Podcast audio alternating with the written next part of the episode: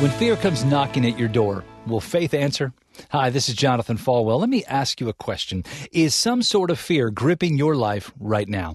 Maybe a medical concern or a family issue or maybe even money problems. What are you afraid of? Listen to this from Psalm 91.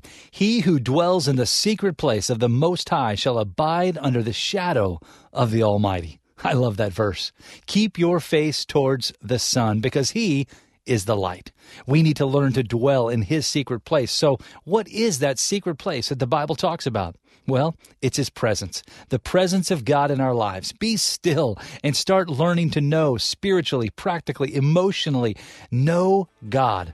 We learn to know God through his word, and spending time in his presence changes us. It replaces our fear with God's faith. One on one with Pastor Jonathan. To learn more, visit falwell.com.